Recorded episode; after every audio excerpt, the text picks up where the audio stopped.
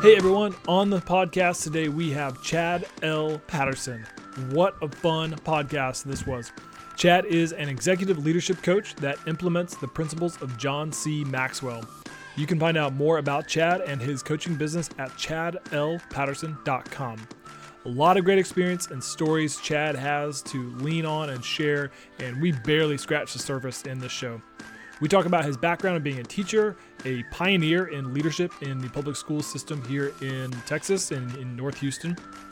Later, his journey into being the executive director of Camp Buckner, which is a retreat and conference center that services youth, uh, adults, and organizations of, of all shapes and sizes. Uh, the website for that is buckner.org uh, for more information and background on that. Later on in the podcast, we dig into a few of the Maxwell leadership principles that stand out to Chad and how he has applied them over his experience for a more tactical approach for some of you that are looking for uh, a few nuggets to implement right away.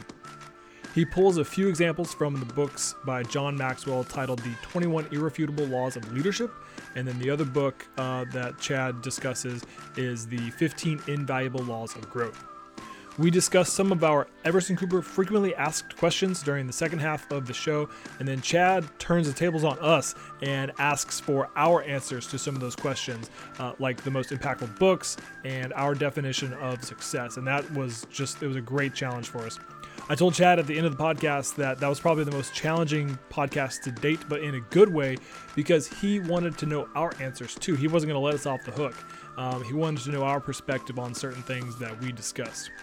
Okay, before we get into the conversation with Chad, if you would please rate the podcast and send us a review, we would greatly appreciate the feedback. That helps us grow our listener base, and that also helps us how we improve the show and reach more listeners so that our guests can be heard uh, by more people and so they can grow as well.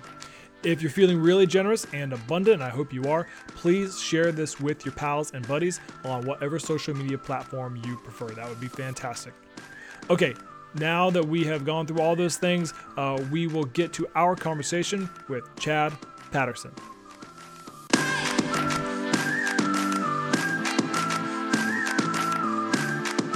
Welcome to the Everson Cooper podcast. We are entrepreneurs that are interested in what makes people successful. In this podcast, we sit down with a wide range of people with diverse perspectives and backgrounds. We dive into the obstacles that they've had to overcome, their successes, unique experiences, and everything in between.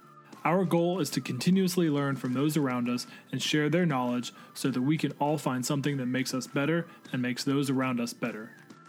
We hope you enjoy.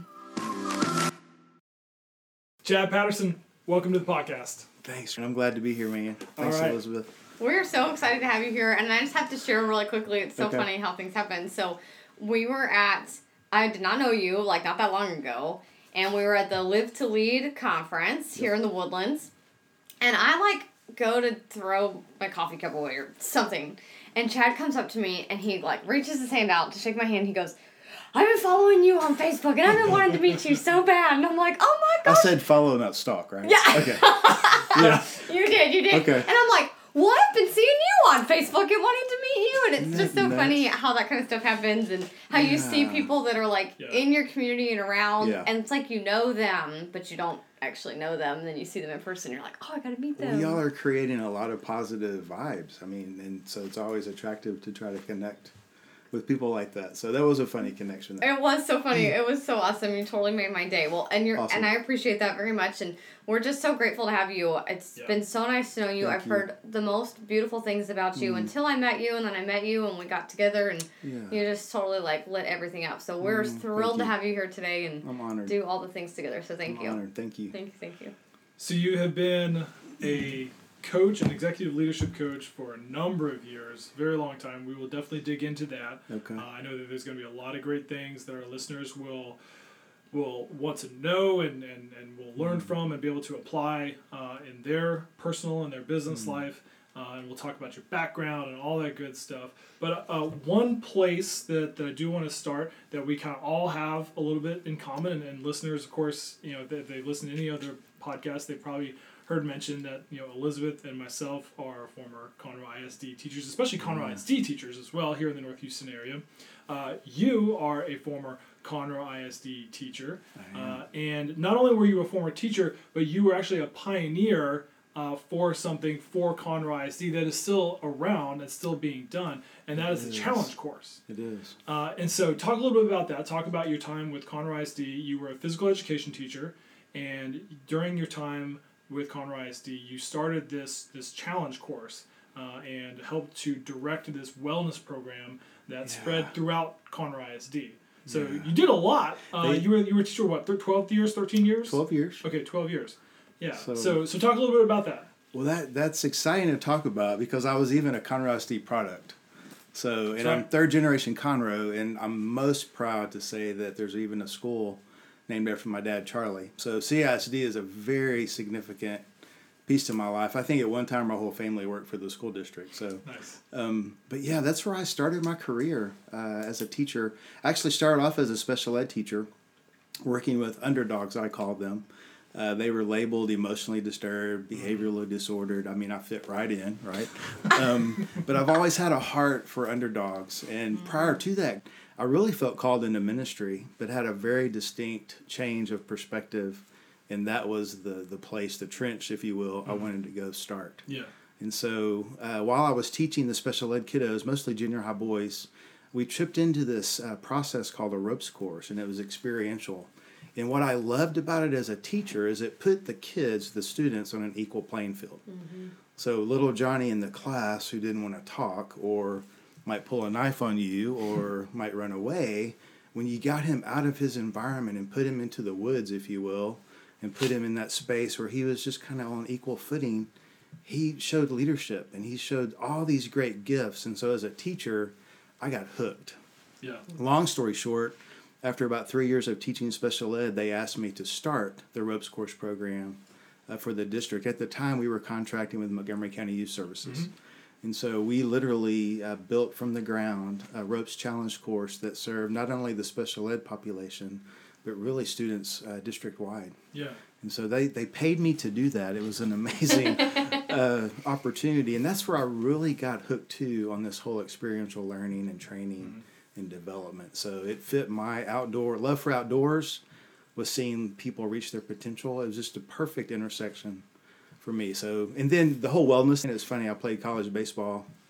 And my boss came up to me one day and he said, Hey, you, you played baseball, right? And I was like, Yes, sir. He said, Well, we want you to employ wellness. I'm thinking, okay, I can do that. um, and then that program took off. So th- th- that was a really uh, special time in my career to serve as a teacher in the ropes course and the wellness program. And I think they're still going. There's actually a wellness center now, right off the freeway in Oak Ridge. So it's a it's a great thing to see a district invest in their students and people like Conroe ISD does. So Now talk about that process when when that became when they came to you and said, "Hey, we want to do this. We want to actually implement this this uh, this ropes course, this challenge course." What was that process like? Was it a grassroots kind of thing? Uh, did you did you work with other people that had done something similarly? Uh, talk about that process uh, because a lot of our listeners, they're I mean they're trying to be creative. They're trying to start maybe relatively new things with Yeah. uh, whether it's in their business or whether it's starting a podcast or whatever. And so, um, kind of that inspiration of how do you figure this out? What did you do to figure that out? Talk a little bit about that. It's a good question. So our our context was we had a working relationship with the Montgomery County Youth Services. So we had seen it, we Yep. had tasted it, we had experienced it. And so that gave us a good context to build from, frankly. So it wasn't we just thought of this out of the blue. We had a model we had seen and experienced, and then we really just kind of tweaked it to meet the needs of the district. So we had a, a framework, if you will, uh, to go from. And then from there, we just started exploring when we wanted the best. And so I was given the freedom to just reach out to different people who were doing that in other school districts.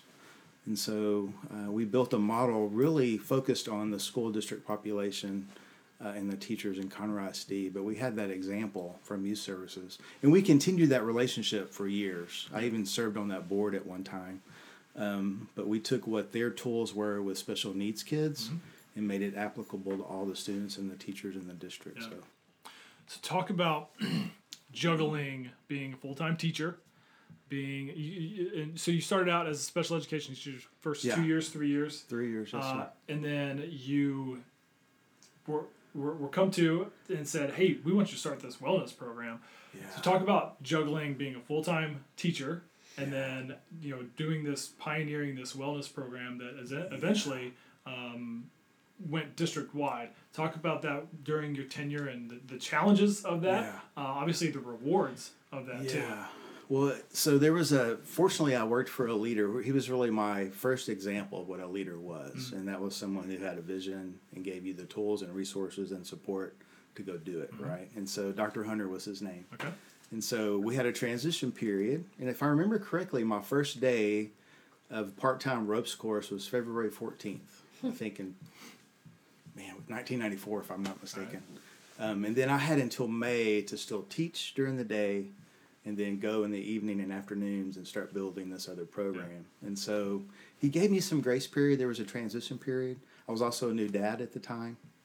And so it was definitely a work life balance experiment. I didn't know it at the time because I'm so hungry for the next challenge and the next opportunity. But it definitely took uh, some pacing, it took a lot of cooperation from my family. Um, but just to have a leader too that walked beside me and kind of guided me through that. It wasn't a hey, tomorrow I want you to do this. It Right. was there's where we want to be, and you have a little bit of time to, to get to the starting line. Mm-hmm. Um, but it, it, it was the, the challenge of it, I think, drove me through the the stresses, if Mm-hmm. you will. I, I like the challenge, so I saw the vision, I saw the potential of what it could do, and that's what I focused on more so than, oh wow, I have to stay up late tonight, or I have to.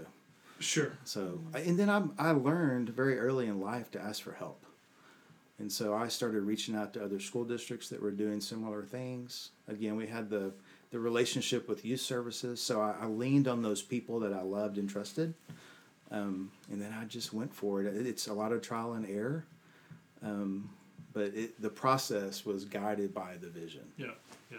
So, plus I'd tasted it. I had seen firsthand what this could do, and to think that we could take the lid off that and expand it. I mean, that still gets me excited talking Yeah. about it. So, Are there any one or two best ofs or highlights where toward towards the end of your tenure, uh, you were there for, for twelve years, so you've kind of seen the program grow. You've seen the uh, the challenge course grow as well.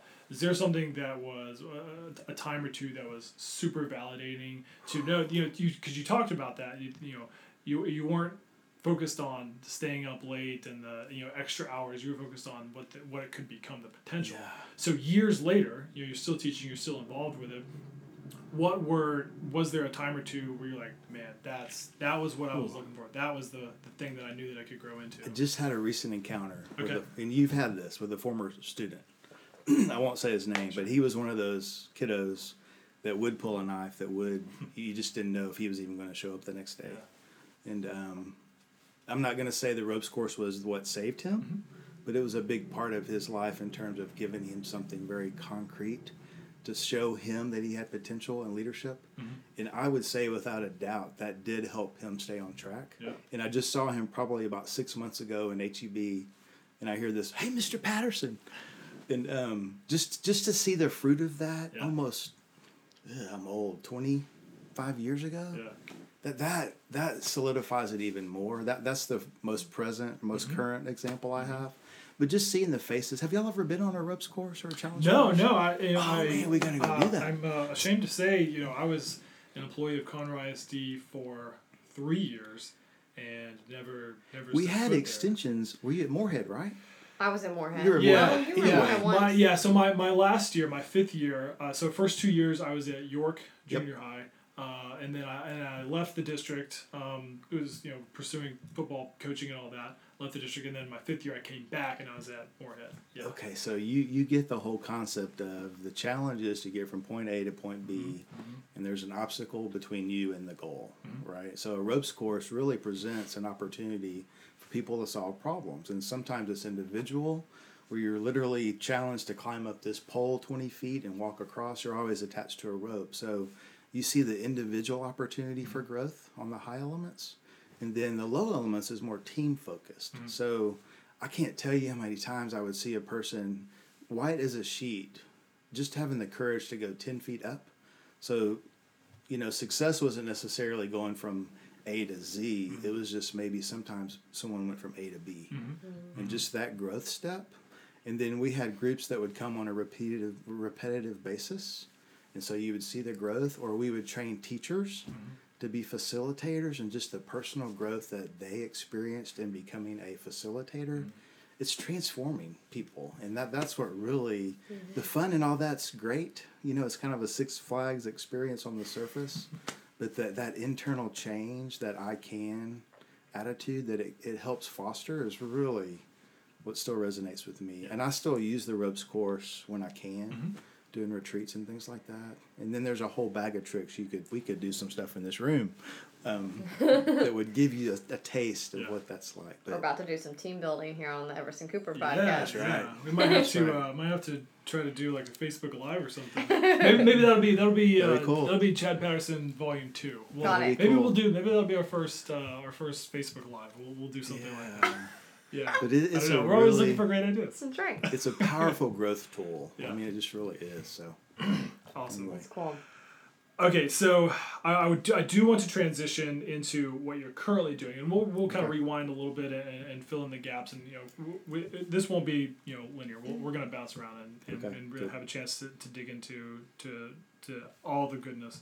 Mm-hmm. But you are currently an executive leadership coach, uh, and you you implement the the John C. Maxwell principles. yes, Uh, so talk about the, essentially what you do, what your goal is for for your you know organization, and how that um, I guess is intertwined with the principles of, of John of John C. Maxwell, John Maxwell, and and I guess for people who aren't familiar with John Maxwell, kind of give some context there. okay. Well, Maxwell is uh, pushing mid seventies. He's written hundreds, I think, of books. What what resonates with me with Maxwell is, like you said, it's very principled based. Um, he's also a former pastor, and, and so I'm always uh, attracted. I, I'm a my faith is everything to me, and so it resonates for me those principles that work, that are timeless, and they're proven. So they're they're not the latest, greatest, shiniest fad thing.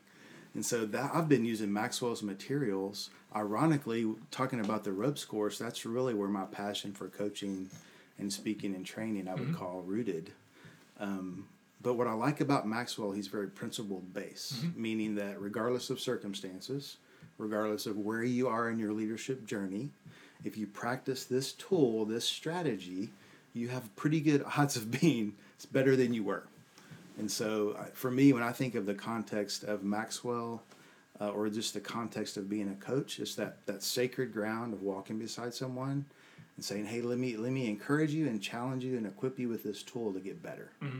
And so, I call it kind of that behind the curtain space, where people show a little vulnerability, and then the privilege of a coach is to come beside them and offer that right amount of support and challenge to help them get better. I mean, that's that's the simplicity that I live by, and Maxwell I think captures that. Um, but that's that's my connection with uh, Maxwell, and I, I went through his certification program, I guess three years ago. Okay. So I'm a part of his team, so to speak, um, and I'm licensed to use his materials and things like that. And so, um, as he says often, I'm his friend and he's my mentor. And so, uh, I've met him personally uh, multiple times, and he's the real deal. Yeah. But there are a lot of great leadership experts out Sure. there, Sure. and so I, I'm always drawn to the principle based, I guess. Yeah. So, uh, one of the things that you actually were just involved with, and you can speak more more about this, is was a was a program uh, here in the Woodlands uh, called Live to Lead, Yes. and talk talk about that program uh, as a whole, um, a little bit of its its its background, uh, how it got started, Yeah. uh, but then obviously kind of what you just said are some of the goals that are kind of you know come out of that program. But talk a little bit specifically about that program because if someone is listening and saying hey i want to get involved. I want I, I want to learn more about this and so that'll kind of give those people an opportunity to to to do something Well, Elizabeth, please validate this, right? Because you were there. Okay, I can do that. Um, it was just the fifth year, and I, want to give a shout out to a friend and partner, Barry Blanton. He and I have hosted that for the past three years, and it's basically a simulcast. Um, with a panel of expert leaders from across the country. Some other examples would be uh, it's very similar to the Global Leadership Summit that Bill Hybels used to do. Okay. Um, I think there's a leader there. There's multiple multiple ones that offer like a day simulcast Sure. Or a live option, um, and so it's usually an, a day learning experience for leaders and teams to hopefully walk away with some practical applications. Um, and so for Barry and me, it's it's really a way for us to give back to the community and provide a leadership training growth experience. I mean, that's really the heart of why we do it. Yeah. And so we gather about 80 people, I think, right? Um, and the hope is people walk away either being reminded, which we all need to be reminded, right? Um, or they have a new learning, or they have a new challenge. And hopefully, too, they also get to meet other people who have a heart for leadership. That's what I love about your inspired leader thing. I mean, that attracts people with a common goal of being better leaders, right? So that's really the heart of what this is. Um, you can look it up, live to lead the woodlands.org, I believe, or it's on my website as well. Um, but it's just a good day learning experience. Sometimes it catapults people uh, to maybe calling a coach. Like I'm, I'm the local John Maxwell team coach. And so sometimes it's a connecting point for me to offer curriculums and resources as well to teams. But it, the heart of it that day is to encourage and empower leaders to get better. Yeah. So, So you mentioned you're the local John Maxwell coach. How many coaches are there? So we do have listeners. Ooh, you know, thank lots. goodness we have listeners all over the place. Yeah. Uh, so there's someone in you know Reno, Nevada that's wanting Yes. to you know do something. How, yeah. I don't know if you know the exact number, but i i ballpark. He mentioned many that number guys. that day on the simulcast. It's thousands. Wow. Okay. And it's international. Yeah, I, I think yeah. Maxwell's in 170 company, uh, countries. okay. And yeah. so um, it's So you, so you listeners in Uganda, you might have a. John Well- Maxwell coach. and what's crazy, I had a, a consultant reach out to me from Cairo, Egypt. Nice. And so there's even the possibility of us doing Live to Lead in Cairo That's awesome. in 19. And so there's a hunger for leadership, Yeah. right? But Maxwell has a pretty, I would say, solid reputation. I would guess there's 50. I, I want to think one of his visions is to impact a million leaders. Mm-hmm. And I think they're getting close, getting close. But I don't know how many of us are trained and certified. Uh, but there's thousands. I mean, it's uh, in 170 countries. So I'm trying to remember there were some other people there that day. Uh, if you Google the John Maxwell team, um, hopefully you'll my name will pop up as well. But hopefully you'll get to see people in this area. They've got a pretty decent website that will show you geographically coaches in your area. Gotcha. So Awesome. pretty big network though. Yeah, the the, the Live to Lead was really incredible, and it was my favorite thing about things like that is hearing successful people's stories of how they got there. Yep. And um, you know the things that they did, and you know you always hear the how you have to focus on things and it's all mental or so much of it's mental and you know all this stuff and so when people really get vulnerable like you said earlier and get real about how they actually got how they actually accomplished the thing that they're talking about it's really nice to hear that because like for me it's not that i want people to struggle but it's just nice to know that like when i struggle i'm not alone Right. and you know they're, that they Yeah. that they struggled too and i can get on the other side if i implement some of these things that they talked about that when they look back you know every day they focused on you know a mantra or Right. something that kind of directed them you know to keep to keep their brain good and their and their Yeah. mind at ease so that they could keep doing the things that they needed to do to get to where they needed to go. You just struck a chord with me because I, I I think what I'm learning in my life is stories are very convicting. I mean, if you think about it, we I'm looking in your office. You have lots of books. Most of us have enough information and knowledge. It's not a mm-hmm. shortage of that. But sometimes it takes a really compelling story mm-hmm. to trigger that hunger in us, and then we go look for the tools mm-hmm. right. you know, and that's one of the things I like about Live to Lead, and that's what I try to do as well. Is I, I want to be a story. I, no offense, I love quotes. I love it, but Yeah. I want to be. This is my mm-hmm. experience. This is my story, just like y'all are being, and I think that connects with people, and then you can help them facilitate finding the right tool or the right book. But That's I think stories. Ooh, that's where it, that's where it starts. I know it works that way for me. Yeah. And some of the greatest teachers have been great storytellers. Yeah. So Yeah. um, anyway, you just triggered that thought when you were No, talking. No, I appreciate that, and I, I mean it's true. You know, you, because again, you that now you've now you've heard what someone's like real life experience Yeah. was. Yeah. Nobody sugarcoated anything. Nobody Right. was like, "Oh, it, you know, it was a little hard at times, but I pushed through." Like, well, what does that mean? Mm-hmm. What does Right. hard at times look like? Right. You know, were you rolled up on the floor crying? Right. Like Under your desk. like what what was happening? You know, what does that actually physically look like? And when people are willing to get raw like that and be like, "Listen, I was in a dark, dark mm-hmm. place. Yep. Like I laid my bed all day for a weekend, or you know, whatever it was that Right. I don't that really like got them down and they dealt with it, but they're clearly back up and doing life again and going Yes. forward. And so it's it's nice. I don't know. It's just nice very when you hear those things and, Yeah. and people will share that with you, Yeah. even when they're wildly successful. It's Mm-hmm. it's nice to know Yeah. that they that they gives go through ups and downs too. I think it gives us hope. Mm-hmm. It's like, oh wow, I'm not the only person battling that, or I'm not Yeah. the, and you and you paint a picture of hope because you've overcome. Yeah. That's you know, right. and that's you know, there's so many stories about that where people Mm-hmm.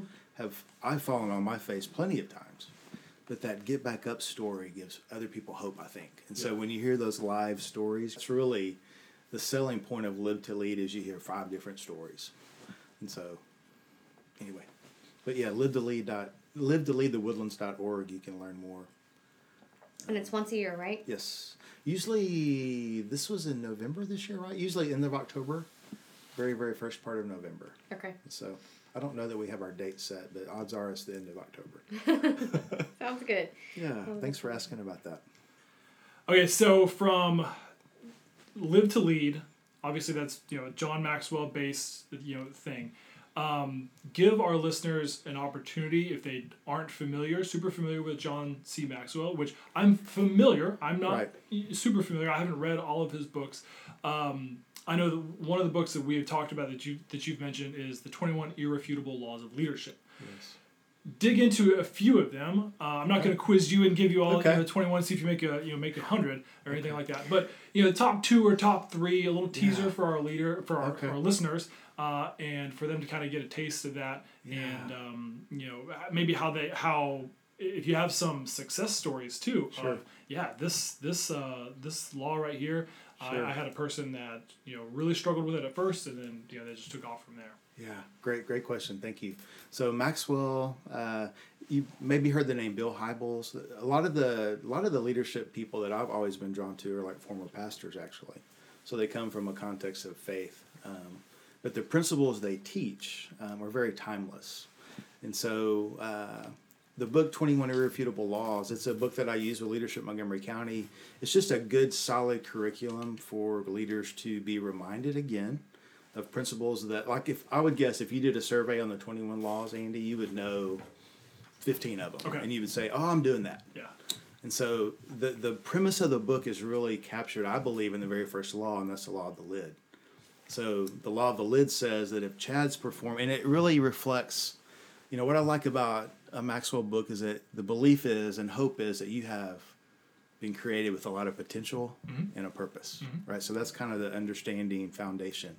But are you max? How much of your potential are you maximizing? Right. Right. Research says most of us aren't even using 10% of our potential, right? So there's room to grow. The law of the lid says if Chad can take himself from, let's say, Chad's performing at a four, in theory, the, the people that Chad is leading and serving, be that my family, I mean, again, the context of this is so applicable. It's not just corporate America or in your business, Right. it's who you are in life. Mm-hmm. If you're performing at a four, that means that people that are under your authority can only perform up to that four. Now, there's a whole other story about how do you outperform your leader. Mm-hmm. But the theory of this law is as you get better, your team, your company mm-hmm. follows, right? So if we can take a leader from a four to a six, the, the team and the company rises with mm-hmm. that. Because one of the principles of Maxwell is everything rises and falls on leadership. I believe that. My, my version of that is leadership affects everything. So if you think about the context of being a business owner or an entrepreneur, if you're performing at a six, in theory, if you raise your leadership ability, which there's hundreds of skills that go into leading, the performance of your company follows. And so that's really the first law. So people have a decision to make. And for me, it's a pH factor, I call it. It's either the pride that says, I'm good. Mm-hmm. If I'm in a four, that's, that's on me, mm-hmm. right? Or the humility says, oh, wow, I can grow. Mm-hmm. I'm teachable, I'm willing, I'm open, I receive that. That's a real dividing line I'm finding in the mirror, first of all. but in life, leaders have the choice of saying, yes, I can grow and get better, Yeah. or I'm good. And so the law of the lid is really a choice. Do you want to grow and get better? And if so, that you don't just poof that out, you have to be intentional. Yeah. And that's where you talk about specific strategies that will help you grow. But the law of the lid really is kind of the centerpiece of that book. Other laws that go with that, like there's a law of process. Um, and to capture that very quickly is that do you, do you think you can grow via the microwave mindset or are you more the crock pot? It takes time. And so the law of process reminds us that it's a lifelong journey, right? It's not take a pill, it's not just read this book, but over time, if we marinate, like in a crock pot, I mean, think about it, which, and I'm guessing you both cook, right, Andy? You like the star cook? Uh, yeah, I'd like to think I do. Yeah. So do you do you prefer something that's come out of the microwave or a crock pot in general? yeah, right? oh, absolutely, definitely a crock pot. Yeah, so there's- flavor, yeah, time. So that's that's another example of a law.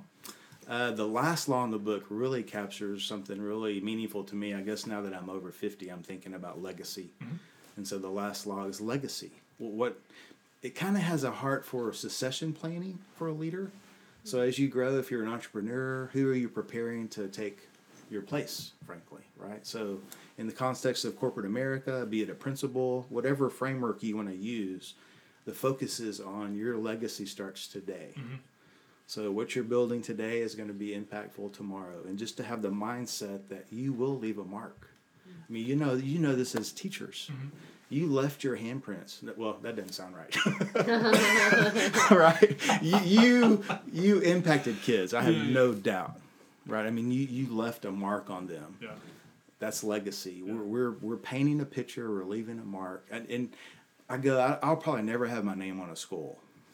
That's not even. I mean, I'm not on the street. But I'm, I do believe as leaders, as people, we leave our names on Yeah. people that we touch and Yeah. Serve and lead. So, legacy is how the, he wraps up the book. So if you do these things, as you get better, you grow, your company grows, and you also leave a legacy. So that's a snippet of the 21 Laws. It's a great read. Mm-hmm. I've, I literally read it every time I teach it. Yeah. I get something out of it because typically I'm, I'm either in a different place or in a different role. So it is a pretty good generic, I would say, leadership book mm-hmm. for any leader anywhere in their journey.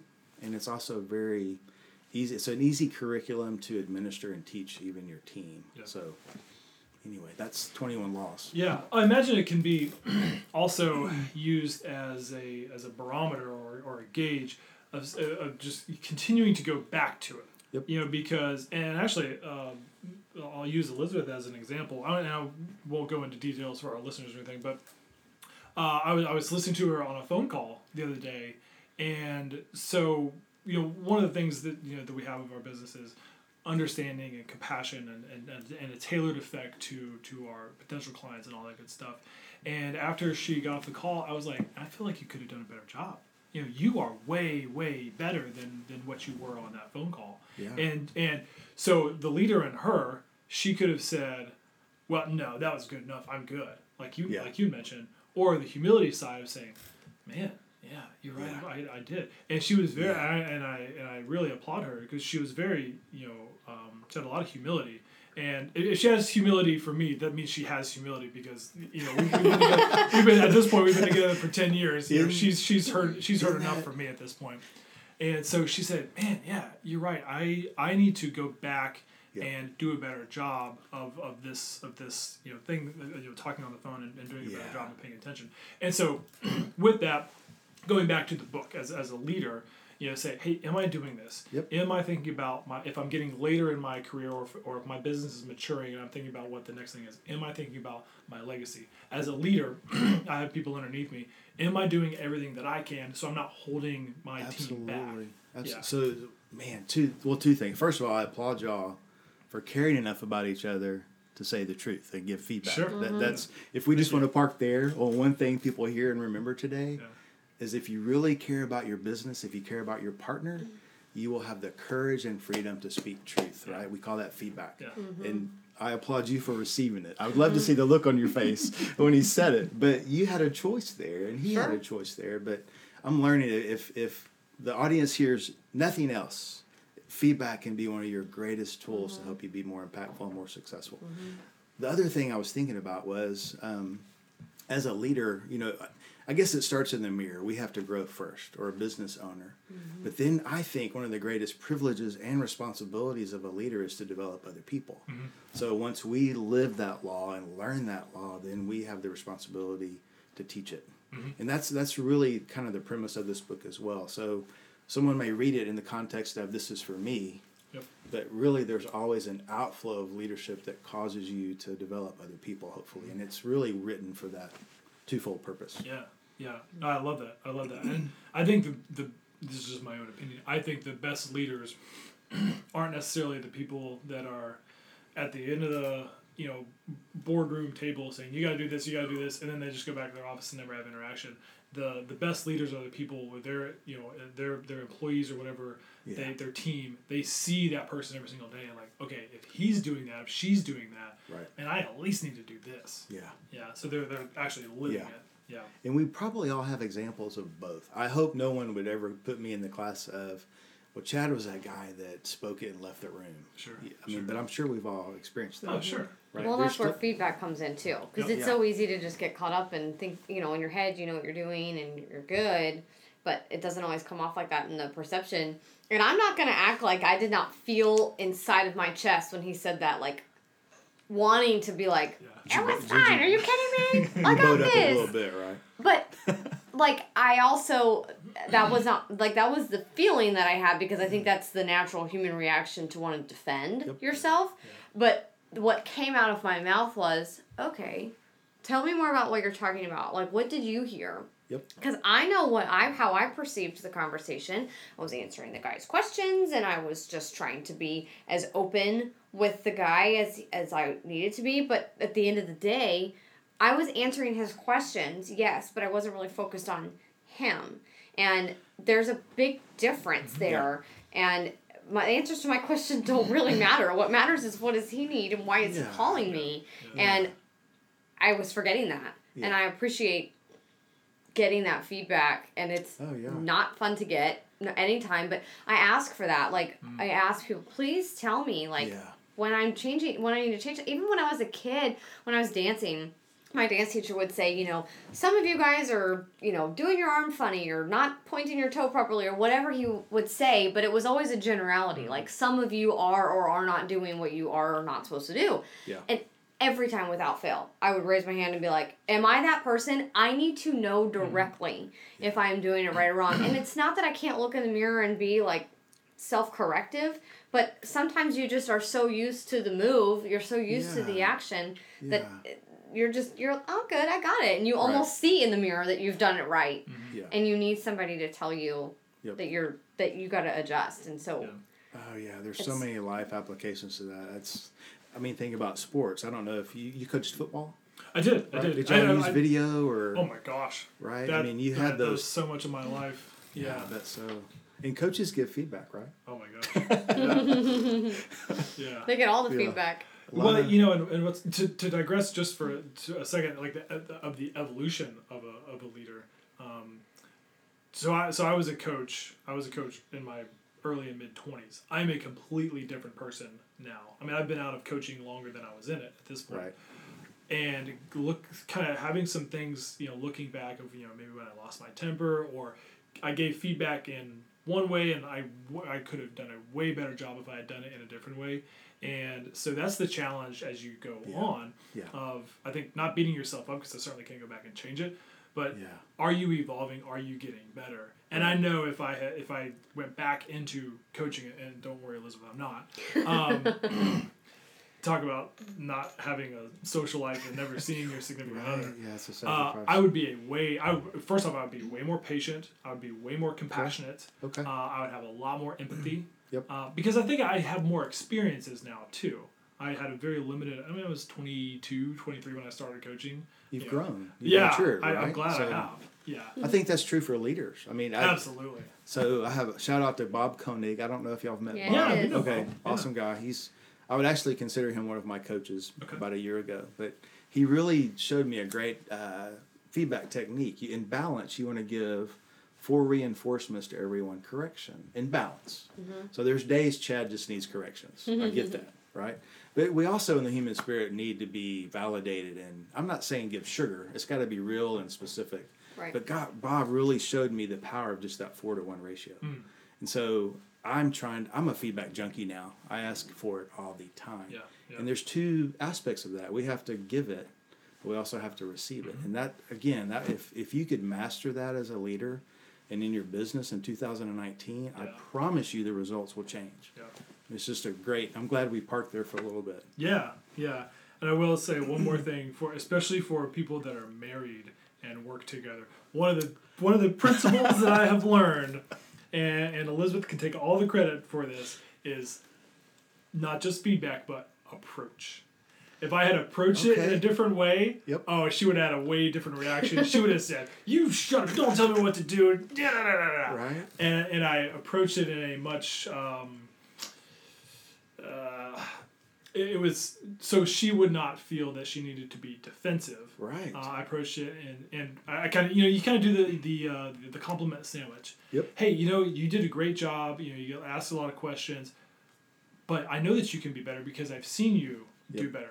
But it's fine. You know, don't don't worry about it. You you got you know you, you did what you Yeah. needed to do, and, and I don't think he you know was was put Yeah. off. So it was the compliment sandwich. So it, Good yeah. lesson. It was yeah, it was the approach. So anyone who's But I would uh, think you would find that true with customers. oh, Oh, my yeah. gosh, Right? oh I mean, it's the same Always a- principle, yeah, right? Approach big For time. sure. Yeah. So interesting. Yeah. That's Okay. it. Okay, good. So uh, good eno- stuff. eno- enough about you know me and, and us uh, rambling and whatever. So so back to you. It's you, you are the guest. You are the star of the show. Uh, another um, book that you had mentioned, and I do want to have a chance to, to dig into this a little bit. Yeah. Uh, John Maxwell book is the fifteen invaluable laws of growth. Yes. And Yes. so, just again, I'm not going to quiz you on all, on all 15, but you know, one or two, uh, Yeah, kind of like what you did with uh, the 21 irrefutable laws of leadership. Okay. You know, one or two of those. Um, Yeah. if, if someone's going to pick up that book, they, they can immediately go to that and say, okay, I remember love it. Chad talking Okay. about this. Now Okay. what? Uh, now what else is there too? And I, I'm going to gift you with both those books. Oh, thank you. Um, so the 15 invaluable laws. Again, it's about growth doesn't just happen. You know, part of the the foundation, and a lot of people say this. There's no finish line to growth. Right? We all have room to grow. I would be the first one to get in line and say I have room to grow. So that's part of the premise. so one of the laws is the law of intentionality. That we have to we have to have a growth plan. One of the one of the things I learned, I think in junior high, it was actually called, you know, from church camp, you need to have a quiet time. You need to read your Bible, pray every day. You know, it's kind of that habit of growing spiritually. Well, it's the same premise as a leader. What am I doing on purpose every day to feed my mind, my body, my spirit to get better? And I have to have a plan. It, it can't just be, oh, today I feel like it. It's mm-hmm. no, these are non negotiable. So, real quickly, my growth plan is I read good books, I bribe awesome people with breakfast and lunch or coffee Nice. and I sit at their feet and ask questions and I shut up and listen and then I journal. So that sounds maybe like a soft growth plan, but those are things if you look on my calendar, I have specifics that I, I, I pursue that on, on purpose. Yeah. So the first law is a law of intentionality. I've got it, if I can get a little personal, I may even, I've got a soft heart here. Uh, one of the laws is a law of rubber band. That we, you know, if you think about a rubber band, I almost wore one. a rubber band's at its best when it's what? Stretched. stretched. So I'm a single dad. Uh, two, Josh and Jesse are with me. I was working one summer at a camp, um, and there we were in. Actually, it's when we lived in Boone, North Carolina. Yeah, yeah. So yeah. Appalachian State. So what? we're spending the summer at this camp in Texas that I just had a long relationship with. So the kids' mom's away, dad of the year, have these two kids in this camp. Well, about halfway through the eight weeks, you know, dad of the year is like, okay, we can do this. We're going to focus on the positive. You know, what, what can you think of today, Jesse? And she was nine, I think, at the time. Josh was 12. Anyway, fast forward, long story short, it was a day, it was a daily thing to encourage a nine year old, right? And so part of the premise was this is going to grow our character. This mm-hmm. this this opportunity, this challenge we're going through is going to stretch us. And I gave Josh and Jesse and myself, we all wore, wore a rubber band. Mm-hmm. The last day of camp, and I have this framed on my wall. Jesse came up to me and had drawn a picture, nine years old, right? And the picture was of a cat. But the whisker, what do you think the whiskers were made out of? Rubber band. Rubber bands. The rubber bands. That's cool. And she wrote on their dad, I've stretched. And so Oh, that that's marked awesome. a moment for me. That's Truly, I'm chill bumping. But if a nine year old can get it, I should be able to get the whole concept of I have to grow on purpose. And sometimes growth requires us to be stretched Mm-hmm. like a rubber band. So that's that's really my favorite law, Andy. I'm glad you asked about that. That's awesome. Um, and Jesse and I still joke about that today. Um, but a lot of times, as just a visual reminder, I'll throw rubber bands. I don't know that we had them out on Live to Lead, but I lo- I'm the little kid that likes visuals. Yeah, yeah. So a lot of times, if I'm doing a workshop, I'll throw rubber bands out. But it's just that picture that reminds us we have to stretch. I mean, I know you've gone through times in your life where you've stretched, mm-hmm. Mm-hmm. right? And so we're better for it. Yeah. Because just a docile rubber band doesn't fulfill its mm-hmm. potential. And so that's a, another example of a law. And that book, uh, Andy, the 15 Invaluable Laws, really has more of a in the mirror focus. It's more of, I would call it more of a personal growth book. Okay. You could do it with a team of people, but it's a little. So I think in terms of curtains, and you danced. I I don't know if curtains and dancing go together. They sure do. we all open up the initial curtain and say, "Hey, my name is Chad, and yeah, I'm this," and but there's multiple curtains. Sure, so sure. The 21 laws is more probably focused for a leader and a team, whereas the 15 invaluable laws really requires you to, on your own in the mirror, to peel back the curtains a little deeper, Mm-hmm. and really take an inside look. Because again, I think leadership starts in anyway, and so Mm-hmm. Yeah, we've got sure. we've got to get the inside job right right. before we can do the outside job. and so that 15 invaluable laws, if if if someone's looking for a growth plan, read that book. Yeah. And, and I get excited talking about those things because they, they truly, if we apply those principles, I've seen it work in my own life. I've seen it work in a nine-year-old, Yeah. and I've seen it work in teens. You were asking me for some stories, so Sure. Yeah. um, i i if we are willing to grow, I mean, the the potential is unlimited. I believe so.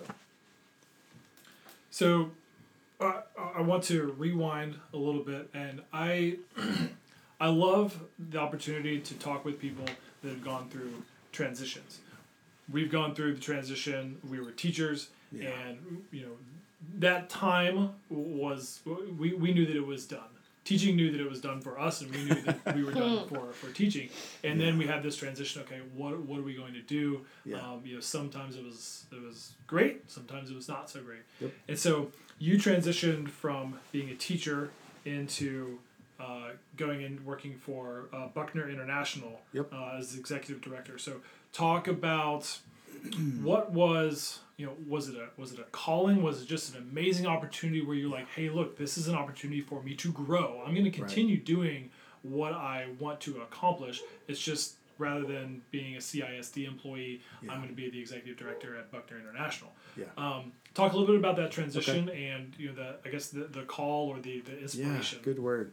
So that that's uh, so going from teaching to Buckner. Just a personal note. That's that's when I experienced the divorce. Okay. So Liz and I are blended. I had an amazing do over. Never thought I would even say that word out loud, right? But that's part of life for a lot of people. And so, ironically, the transition from CISD to Camp Buckner was that fire in my life. Okay. And so I the only reason I share that is because it was an opportunity for me to really get real with myself. And mm-hmm. sometimes as a leader we have to get very real. And so on paper it looked great. I I'd, I'd met Buckner, Camp Buckner, because I did ropes course training across the state. And so I built relationships with all these camps and through those relationships, when that job came open, the former director said, "Hey, dude, you're the guy," mm-hmm. because it, it did. I loved your word calling. It fit my desire to serve children and families. It fit my desire to serve and lead. I love camp because I again, that's all about someone going away and growing. So it just aligned up with my values and my experience, and I would like to think my gifts, right? But a big part of that story is, first of all, it's really the first executive leadership job I, I'd ever had. Mm-hmm. So I was way over my head on that. Plus, I had this whole life thing going on. And we all know that life goes on for entrepreneurs and leaders and people. You, you can't just separate yourself from that. And that's a reality that I have learned to appreciate and hopefully encourage people in. I made it. Yeah. I- I was face down under my desk most days, Elizabeth, Yep. saying, "How am I going to get through the next hour?" That's right. Because I had during the summer up to 200 employees, and so I was over my head, Andy. Um, but the transition caused me to anchor down, remember my calling, remember my purpose, stand on those principles. It was really an opportunity, I think, looking back. It didn't make sense at the time, but it was an opportunity to go to that next level and really practice those tools I knew worked. Right? So at the CSD, being a ropes course director, I built teams, but it, it wasn't at the level of this was the team as a CEO I was responsible for, right? But it was an opportunity to practice those principles. So it mm-hmm. was really my first learning lab of executive leadership. Yeah. So I leaned on my leader. I rate when I'm in trouble or smell smoke, I'm very comfortable asking for help. Mm-hmm. And so even while I didn't necessarily maybe say every day, "Hey team, I have no idea what I'm doing," they could see it on my face probably.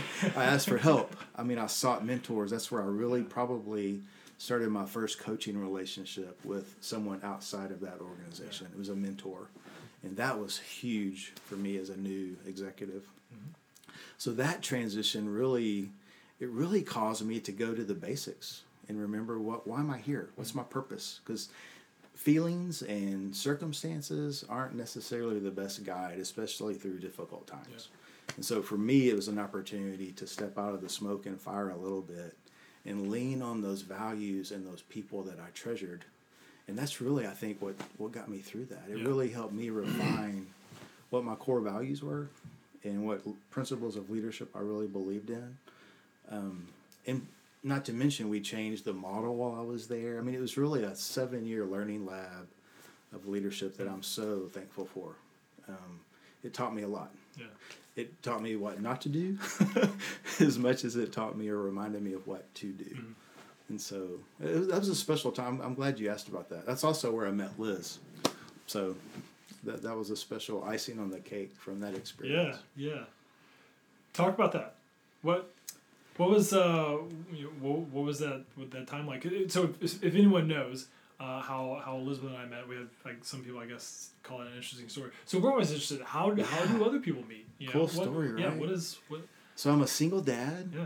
In the hill country, just literally trying to survive every day. Yeah. Yeah. Um, and Liz was a manager with Buckner from another organization. Okay. And so we, we were hosting, because we had a 300 bed. Have y'all ever been to a camp? I'm sure y'all been to Yeah. a camp, conference Yeah. center.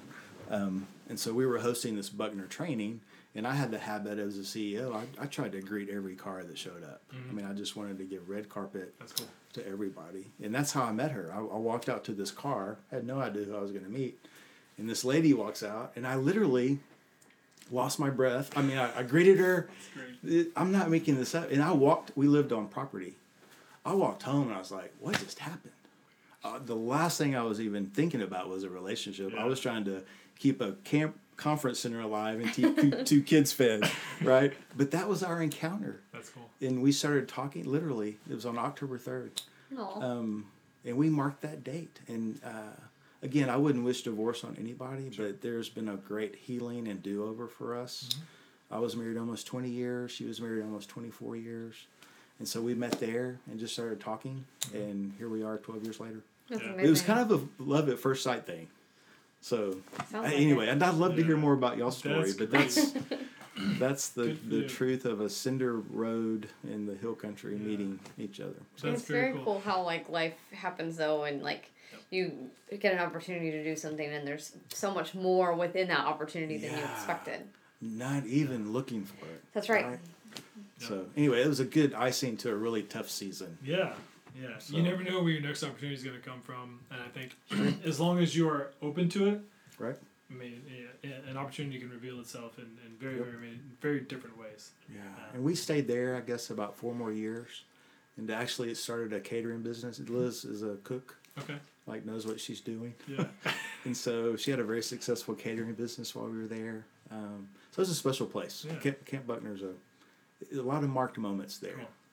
Well, thank you for sharing that. Yeah, that, that- absolutely. That was kind of off the cuff. And, No, no, no, no. I hope- so hope it encourages you- people. Yeah. And share, you sharing that. That was very cool. Absolutely. Those those th- those those teach us a lot about who we are. Mhm. I mean, so we can put on the face of leadership every day, but even there in that trench, I mean, I, I would like to think people respected and trusted me even when I left because I had I had to be raw, Yeah. and so I had to be real, and so it just solidified that for me. So those fires that come, Andy, I think if we learn from them, those are some of our greatest teachable moments, right? Totally. So I'm always encouraged to talk about those. Yeah, yeah. So, along your journey, when did, at what point did you uh, start getting magnetized to John Maxwell?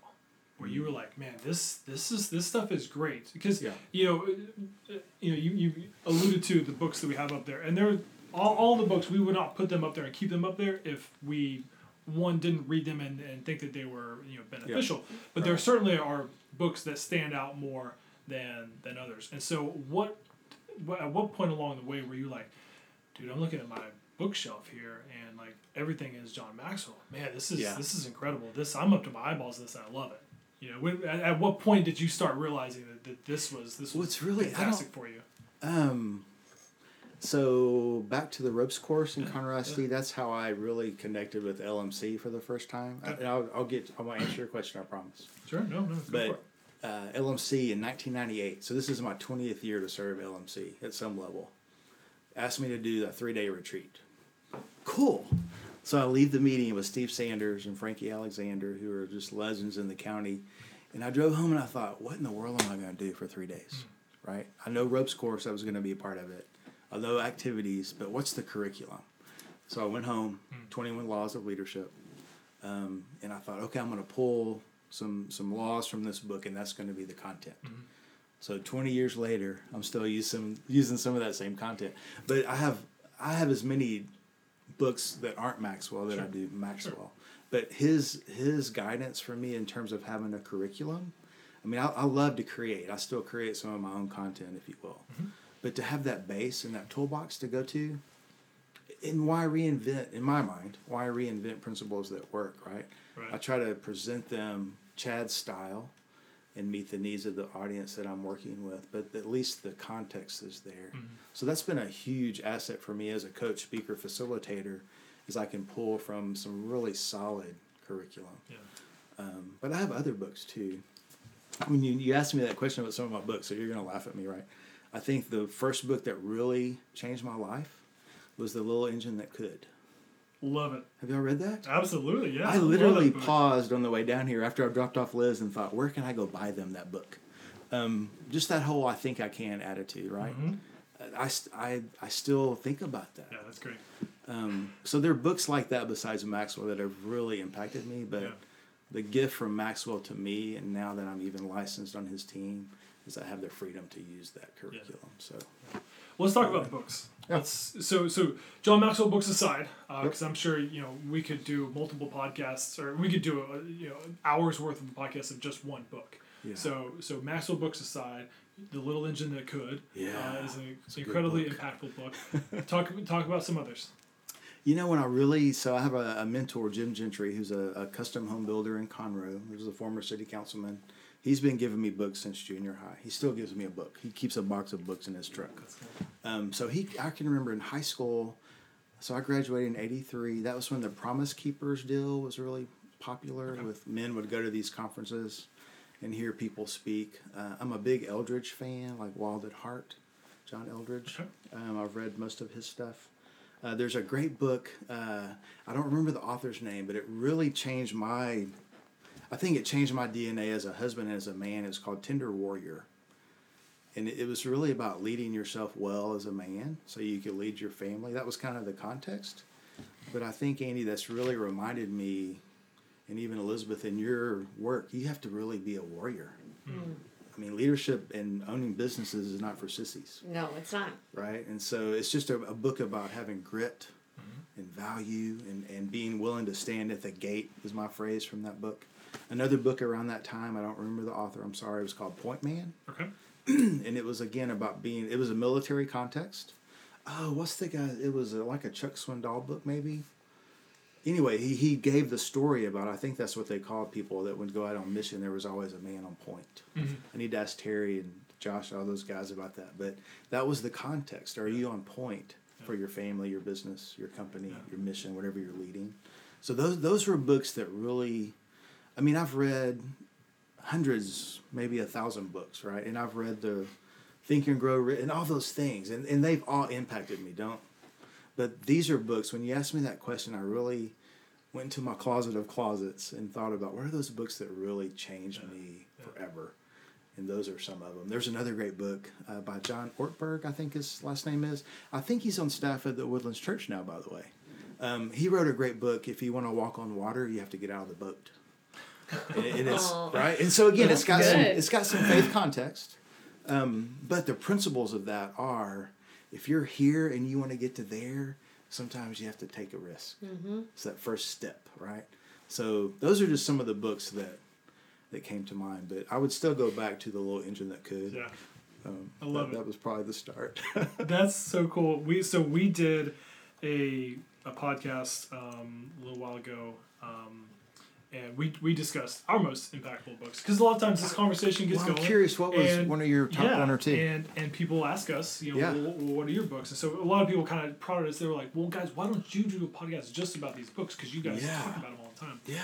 And when you bring up the little engine that could, I know you, you kind of chuckle and you know you, you, you might have this like oh don't you know, don't roll your eyes when I tell you this, but uh, I can I completely empathize. One of my favorite books, and it's been impactful since I was a little kid, is a book, and I have it. You can't actually see it because it's, it's very thin. It's Yeah. it's a children's book. Is When is Saturday, and it's a book. It's it's based on the character of Grover from Sesame Okay. Street. Yeah. And ultimately, um, and, and, and, and, and, listeners can go back to the other podcast and like hear me talk way more about it. But ultimately, Love it. uh, he's excited that his uncle is coming on on Saturday, and it's the weekend before. Well, his mom says, "Hey, that's a long time from now. We have a lot to do." And so he he not, he doesn't just keep himself busy. He's, he's got a lot of tasks. He's got Yep. responsibilities. He's got to go to school. Got to get his Yep. homework done. And that was my mom was the same way with me and my, my two brothers. She was a single mom for a very long time. Oh, and so we would have these road trips we would go on. Um, we would do have all these awesome things, but in the meantime, we had to. She was like, "Hey, you guys got to do this. You got to do this." and so awesome, that man. taught us, Yeah. "Hey, you can't just sit around and just you know count the passing days, and then you just you you Yep. you didn't work to get this goal. You didn't work to get this this free time, whatever." So that's That's yeah. a beautiful. Thanks for sharing that. Oh, That's, you're welcome. Well, and your mom's heroic. I think some of the most Yeah, heroic people on the planet. Yeah. When I think of even success, is for a single mom to survive and their kids talk to them and go to school and, and mm-hmm. create a life like you are. I mean, that's a mm-hmm. huge affirmation to your mom. I just mm-hmm. thought of another book too. It's called Balcony People. Okay. Um, and it's an old book. I'm so bad about not remembering authors. It's a real short read. I use this a lot of times in talking about the whole premise of the book um, is we have the opportunity to sit in the balcony of other people's lives, and we either cheer them on, right, or boo them down, Wow. right? Oh, this is awesome. Um, okay, awesome. I'm gonna I'll get that for our grandkids. But Balcony People is a great read that's always reminded me, and I say it out loud all the time. I have the opportunity to lift people up or tear them down. Simple read, but that stuck with me. And so again, I, I appreciated the question about books. I'm curious, what's one of your books Yeah, that? Okay, so I think the book that got me like started started is um, "What Got You Here Won't Get You There." I love that book because I just love all of the concept behind it of like you've done all these things and you've gotten to this cool place. Like, let's just say like I'm a team lead for something. Yep.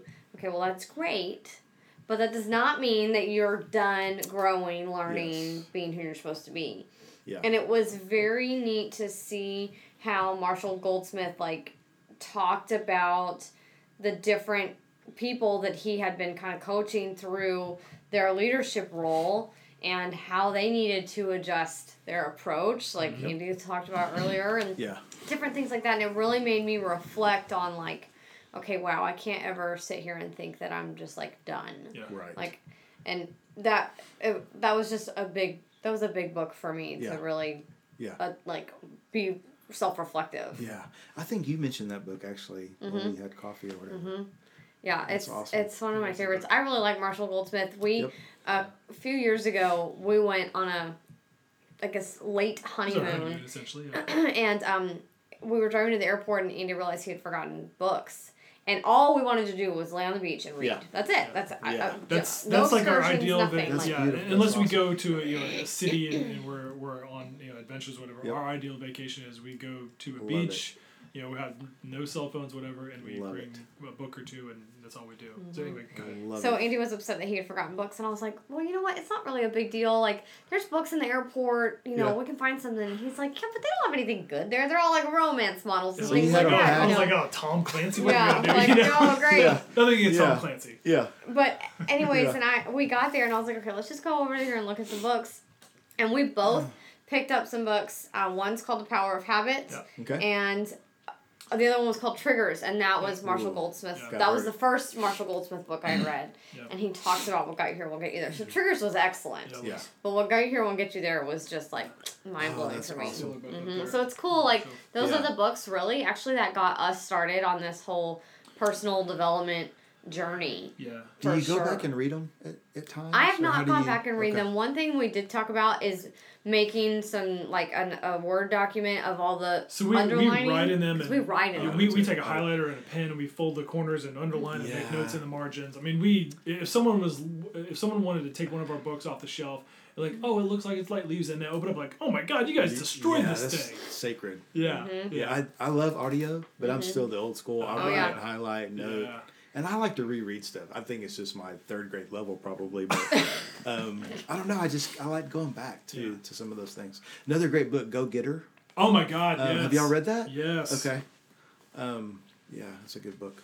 And then the, an older book, I think it's by Foster, a Celebration of Discipline. It, again, it has more of a faith context, but it really talks about creating those non-negotiables in your life. Um, anyway, this that was fun. Yeah. I, lo- I Yeah. love seeing this and hearing that. That's very cool. Yeah, we uh well I think to to your point, going back and reading a book, if it's that impactful, you know, you're unless you're just a superhuman robot, uh, you know, you're not going to be programmed after you read the book and like, okay, that's that's your your modus Yeah. operandus, you know, going forward. Right. You're Right. you're gonna you know deviate off the path a little bit. There's some of the principles that you've learned, and so you do. You need to go back. You need to reread it, or at least thumb Yeah. through some of the notes that you looked at. So yeah, you make that You know, point. I, well. I, I, I live very simply. I mean, I, that's so I, I try to take more of a deeper approach. Mm-hmm. That I want to. I don't want to just learn it. I want to master it. yeah. And so I'm. It, it's probably just me. I, I can't really multitask that much. I can't do ten things great, but man, if I can do one or two or three things and really nail it, and, and that's been I don't know where that habit started, uh, but I, I go back and reread things. I mean, I always read something new, Yeah. but I still go back to those timed special these Yep. yep. That's right, right. that Yeah. really left that mark.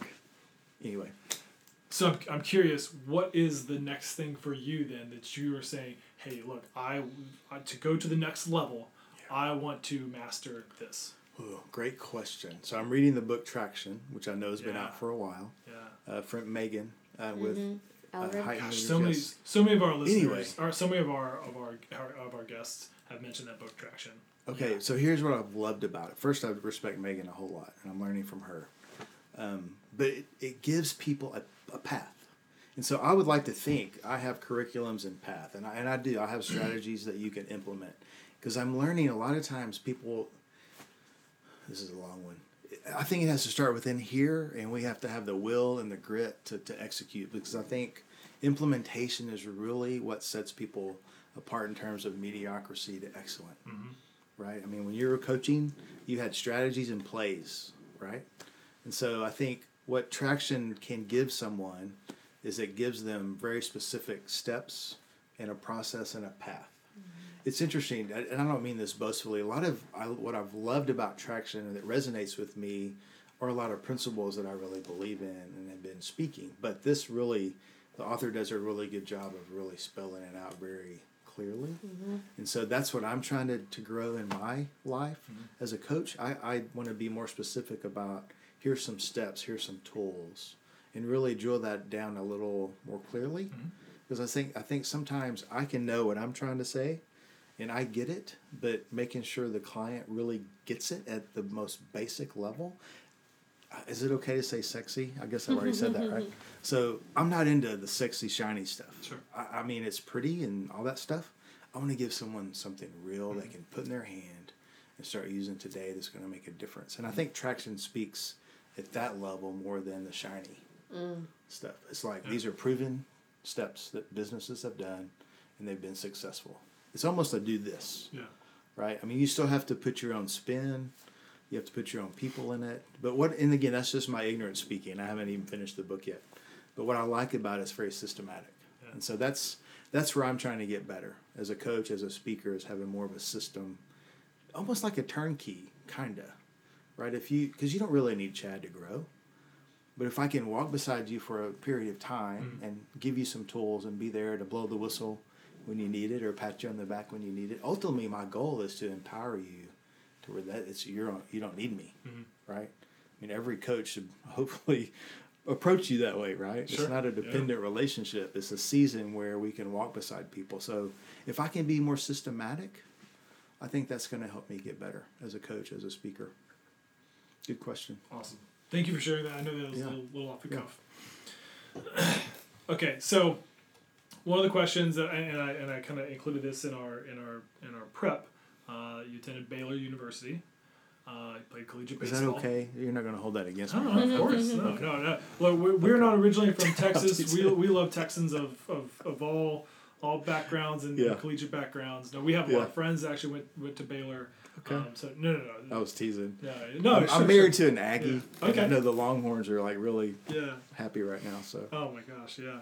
Um, so, I, and I'm always curious about this. I went, I went to the University of Iowa. Elizabeth went to Appalachian State. Both places we went there because we wanted to go. We loved we loved the idea of going there, and so Yeah. I'm always curious of people's choices to where they attended school. Um, was it? And it could be a, a different, um, you know, uh, a, a, choice. But you know, I, I always ask: was it a passionate decision or was it a practical decision? good question. I would say both. Okay. Yeah. So I, I wanted to be the next Johnny Bench. okay. Yeah. yeah. So my uh, I signed with the University of Houston my freshman year, and played there my freshman year. And I was the little kid from Conroe that was overwhelmed with big. Mm. So again, baseball. My dream was to be a pro ball player. Mm-hmm. That's really what my passion was. And so the path led me from University of Houston to a community college in Waco, McLennan, Mhm. that had a very good reputation. Um, and then from McLennan, I really wanted to go to A and M. To be honest, Mhm. they didn't need a catcher, so that took that out of the equation. I mean, I, I was recruited, but Baylor approached me, Yeah. and so I have Baptist roots. I have a ton of friends that had gone there, and they needed a catcher. So it was kind of a passionate, practical thing. Yeah. Um, I'm so glad I went there because some of the greatest friends I have, I met there, Yeah. right? And so even though baseball didn't work out like I thought it would, it taught me so much about life. Um, and I'm glad and thankful that I, that I attended there. And I even go back now and, and do some things on campus for kids and staff. And so it's fun to be a part of an alma mater like that. Mhm. But it was more of a practical, frankly, Sure. Sure. but it became a passionate Became passionate. when I got there. Yeah. Yeah. Thank you. I don't wear green and gold socks, but I do say Sic 'em Bears now a lot more. Nice. So. Yeah. Yeah. Yeah, I, yeah, I- don't wear black and gold socks that often. Uh, when when Iowa is, is on on the TV, um, Yep. which I, I always find where they are. I'm sure Yep. you know Elizabeth is, gets sick after football season is over with. I'm sure she's sick of, uh, you know, the University of Now, Iowa. App State had a good year, though, right? Yes, they did. gosh, Won their yeah. bowl game again. Okay. Yeah, Okay. they they're incredible. Yeah. Uh, just to divert, just real quick, you bringing that up. Uh, so of course, me being a coach, I you know always I was always curious following success coaches who were being successful Yeah. and like Oh, at yeah. schools that. You know, Appalachian State. You think that like they're not University of Texas, they're not Southern Cal and Ohio Right. State. Like, how the heck are you winning at this place in the mountains of North Carolina? Right. You know, Because we're awesome. That's right. of course. And so I'm a big research guy. I, I, Are you? I have a degree Okay. in history, and so I love like digging into stuff like, well, how is this? Yeah. How did this get Yeah. to get to be? And so when when her and I um, started dating, I of course already knew that a lot about Appalachian State uh, in general. And so then they made the transition. If anyone is a, is a football nerd like me uh, or sports nerd in general, Appalachian State did play in one double A. Uh, football, and then made the transi- transition four years ago to Division One, which is that's a big, That's a big a jump big leap. Isn't and it? they are killing it. And so So what do you what did you discover? what did your research discover? yeah, so they so they originally initially had a really great coach. Uh, his name is Gary Moore. I Jerry. Moore. Jerry, Jerry Moore. Moore. Jerry I- Moore. And coached there for years and years and years and won three national championships. Well, and they- beat Michigan. and uh, yes, yes. It's a notable game that they beat Were you Michigan. there? I was not. I was at school. I was not at Michigan. Okay. I was I in was Boone.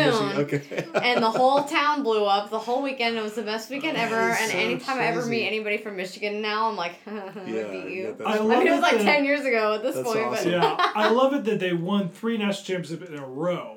All right, Yeah, the that was best incredible. Division One AA team in the land, but their biggest like what they always bring up isn't the national championships. Isn't it's, that we funny? beat Michigan. Yeah, isn't that funny? it was like awesome. That's a story, isn't They it? were on the cover of Yeah. Sports Illustrated. I did go to all the national championships games, and that was an experience of a lifetime. Those were so cool. But um, beating Michigan was a very pride, proudful That's moment. interesting. So, so to answer your question, what I what I found was, first off, they had a very clear stated uh, goal. Yep. The the org it was it was an organization. It was a, okay. It was an organized organization. Yep. And There's a difference. oh my gosh yeah yeah and so Jerry Moore was there for a very long time very very successful. Well, ultimately, and this was a risk that they took. Uh, when they were making the transition from Division One, they kind of like encouraged him to retire and ultimately uh, because he didn't he wasn't convinced that that was the Yeah. be- most beneficial and so then they um, uh, inserted their offensive coordinator a guy named scott satterfield and at the time of recording he's now the louisville uh, coach he just Oh, he's been, he was so successful the first Yeah. four years first four years for appalachian state went to a bowl game every year Wow. won their bowl game every year i think i think every year except for one they won 10 or more games which is that's impressive. incredible Yeah. incredible and so Scott Satterfield, he was able to take it to a whole different level. And so now I'm very, very interested in okay, what are they going to do now? Now they have this transition. Now they're kind of off into the deeper end of the pool, and with someone new, with the new, with a new leader. But that's I'm- so I'm so. I love the context of that because that's where you look at a book like Traction, or you mm-hmm. look at what what were those systems he had in place. Yep. So much of his process, Yeah. and that's what sets apart organizations from an organized. Or so I would guess he's implementing principles that he practiced at App, App State. Oh yeah. You know what I'm saying? Oh I mean, my that's gosh. there's a lot of learning in that research. It's way deeper than just football. yeah. Oh, you know yeah. what I mean? Yeah. Because a lot of everyone's going through changes and organizational change, and it's like, okay, what are those steps we know that are proven Mm-hmm.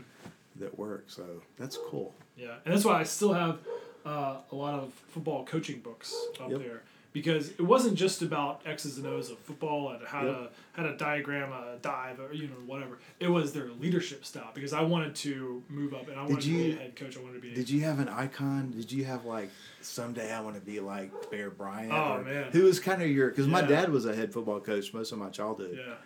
Um, who who was your model or? Yeah, so ultimately it's, it's probably a combination of four different four different guys. Okay. Uh, Tony Dungy, Yep. uh, incredible incredible man of faith. Yep. Uh, very different mold than a lot of uh, football coaches is because he was very like calm, stoic, Yeah. quiet, but an incredible leader and incredibly Yeah. successful, Super Bowl champion. Uh, so Tony Dungy, Okay. uh, the current uh, Iowa head football coach Kirk Ferentz. I've had, a- Oh, I've had an opportunity to meet him. Have He's you been really? there for he's been there for twenty years now. What's the guy that was there for so long? That's that's my third Oh. person, Hayden Fry. Yes. Fry. Uh, okay. He uh, actually a Baylor grad. Uh, Hayden Fry is. He yeah, really? he's a Texas guy. He coached at SMU prior to Iowa. He coached at North Texas prior Okay. to Iowa, and then at Iowa, you know, that was uh, his, where Very he where he spent the longest amount of time and, and really tr- really changed that program. I'm, I'm a person that's interested in how do you take a program and Iowa was not a very good football program in the Man, 60s and were, though, 70s yeah. and then Hayden Fry comes in the late 70s and then uh, 80s and 90s they go to the Rose Bowl they Yeah. went multiple Rose Bowls they went to Yeah. the uh, conference championship multiple times um, and then the fourth person is uh, um, oh my gosh I'm I'm forgetting his name now and he just retired um, Pro college. Bill Snyder I wanted to say Bill Stewart Interesting. Bill, Bill Snyder Okay. and he was an assistant coach under Hayden Fry, and then took Kansas State. Kansas State Yes. again, horrible football program in the seventies and eighties. He retired. He, Wow, yeah, he just okay, no, he's like eighty years old. Yeah. Yeah. Uh, but yeah. he coached. So he took Kansas State, horrible, horrible football program, and he took them to heights they'd never seen before. There's a Uh, lot of less. I love that. That's yeah. that's cool. Yeah. So so those the ultimately those four guys, and I still use the principles in all of those books that I read. Yep. Uh, you know, Tony Dungy uh, uh, uh, wrote um, essentially it's an autobiography, but it was an autobiography based on like leadership. It wasn't just you know Yep. I grew up here and did this. Right. You know, he wrote a mentor stuff. book too, I think. Uh, the mentor leader. Yeah. Yeah, or the Okay. leader leader mentor. Yeah. He was one of the Live to Lead speakers when I first started Mentor doing leader, Live to Lead. Um, I think the very first year he was one of the, the Yeah. speakers. So Yeah. So yeah, I- I- anyone who is interested in sports Yeah. uh, and, and football and, and, and that, that type of stuff, but also Yeah. wants to get a leadership style type book, check out Tony Dungy. Yeah. Uh, I mean Hayden Fry wrote a great book. Uh, Bill Snyder wrote a great book as Okay. well. So yeah. So Oh, that's cool, Andy. I, I love that. yeah, I'm, I'm cool. sure I'm sure we could you and I could nerd out about Okay, we'll have to do that and, sometime. leadership and, and whatever and, you know But there are a lot of lessons in that. Tons, a lot, a lot of different lessons. Yeah, A and lot. so those so coaches in my life as an athlete, even my dad. I mean, that was a con that I that context really I get that. Mhm. You know, and I'm I'm blessed to have people ask me, "Well, do you have coaches in your life?" Yeah, my mom taught me piano, and I always had a, a sports coach. yeah, right. Yeah. And so anyway, that's that's special to me too. Awesome. Awesome.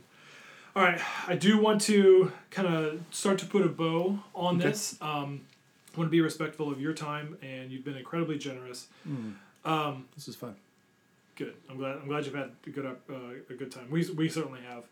Uh, so talked about books. Um, you've alluded to a little bit of your your, your morning routine. So some of the, the frequently asked questions that, that we that we um, Yeah. you know talk about is what do you do just as not necessarily theories or whatever, but like Yeah. as as a human being, we're, we're all human right. beings trying to figure things out. Sometimes Yeah. we get stuck in traffic and you know whatever.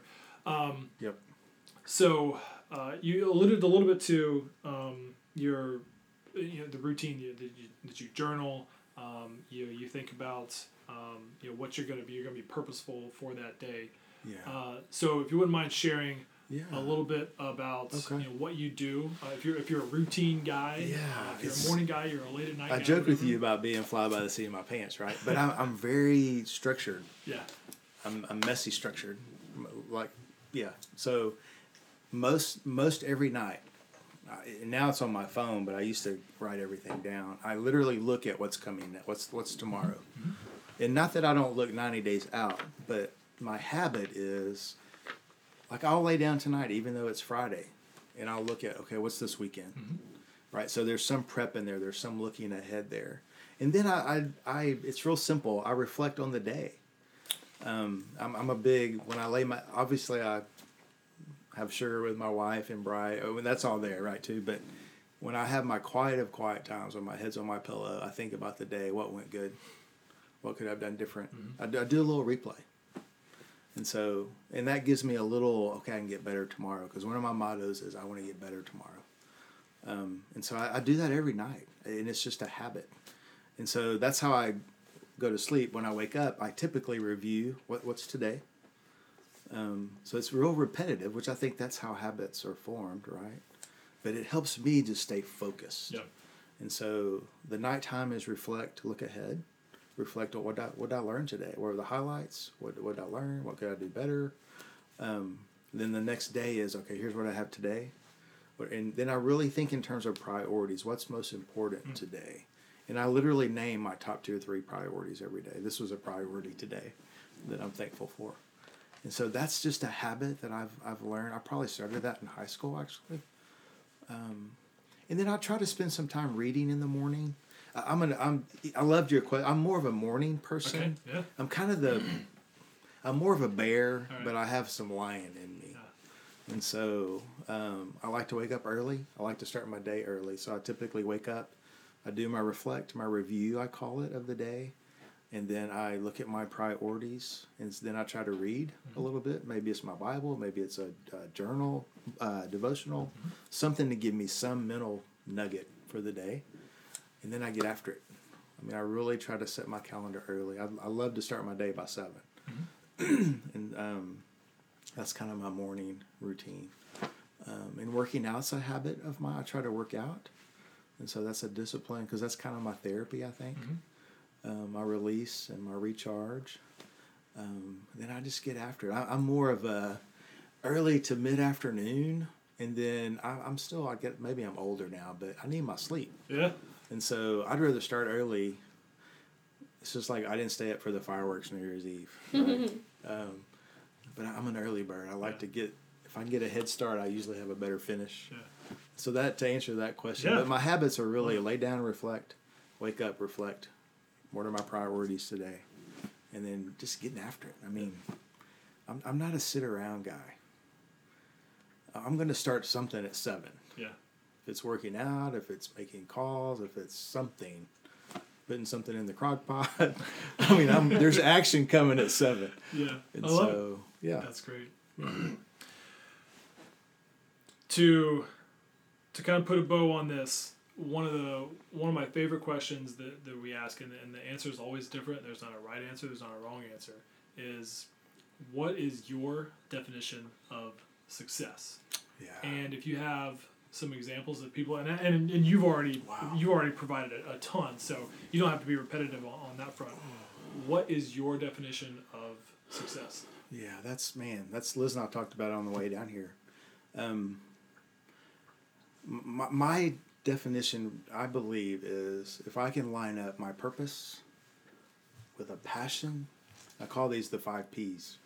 If I line up my purpose, my calling, if you will, if I know my mission, right, and I have excitement about that, a joy about that, a passion, and I put a plan to it, like I do things on purpose that line. I'm a big alignment. I think in terms of alignment. So if I align up my purpose, express it passionately, have a plan and a priority, that's when it produces fruit. So so my my maybe it's cheesy. My definition of success is I'm producing fruit in my life with my gifts and my talents that mm-hmm. are helping other people. I mean, the athletic in me wants you got to win the game. Sure. That's success, right? The scoreboard. I get that. but I think the scoreboard can also be what am I doing with my passion and my gifts that's making life better for other people. Mm-hmm. I think it's for me it's about impacting other people. Mm-hmm. It's not the car I drive, it's not the bank account, which those are important. I mean, I, I need to provide for my family right mm-hmm. now, right? And so that's part of the fruit. But I believe if we really center on our mission and we're passionate about it and we do things on purpose that reflect that and center us on it. So I'm not a mission creep guy.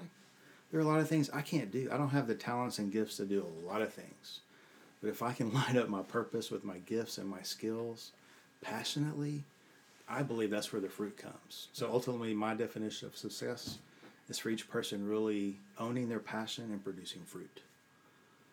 And I know that's kind of a faith context, but fruit can be impacting lives. It can be growing your business. Mm-hmm. I'm a big, I think success is getting from here to there. Mm-hmm.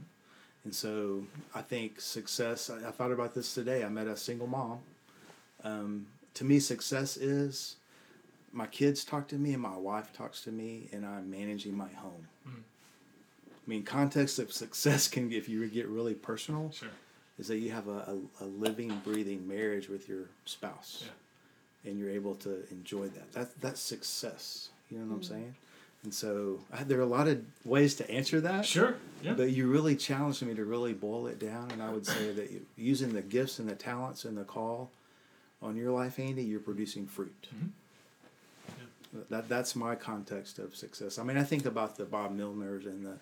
I love the story Terry just shared on Facebook about recovery, and that's a huge success for someone to go through a really difficult time, a mm-hmm. trial, and come out of it. That's success right? It's getting closer to the goal, the target. I think about single moms. Um, I think about people who just complete a day. You know, there's a lot of different contexts, but I think in terms of what fruit am I producing in my life that's making other people better. That's that's Chad's context. I love it. Thank you for sharing that. That's Yeah. I, I love that. As, as I mentioned, there's not a right or wrong answer, but that is an amazing answer. It's a challenging thing to really put to words, though. sure. I mean, I'm so I'm. How would you define it? No one's asked me that. Ooh, oh, people's man. turn. Yeah, I know, love it. I mean, I it's love really it. how do how do you? Because I think that drives our behavior. It Yeah. drives our. I'll shut up and listen. No, no. Um, I would think not to take the easy way out, but it is. It's it's doing something that is meaningful to to you, um, because otherwise you would have difficulty just waking up and being motivated. Yeah. So doing something that's meaningful and fulfilling for yourself, but is being meaningful and fulfilling to other people as well. Yep. And it's I, and I don't think that it's a coincidence that pretty much I'm trying to go back through the catalog of, of all the times that we've asked this question. We've pretty much asked this question to every um, podcast guest, and Cool. and nearly every person has said in some form or fashion about helping other people, about enriching other people's lives, about growing their Im- about not not their impact, but growing impact positively Yep. um, um, overall. Yep. Uh, and, and you know it's it's it's not necessarily about how much money you have in the bank account or the type of car or house that you that you live in or you drive or whatever.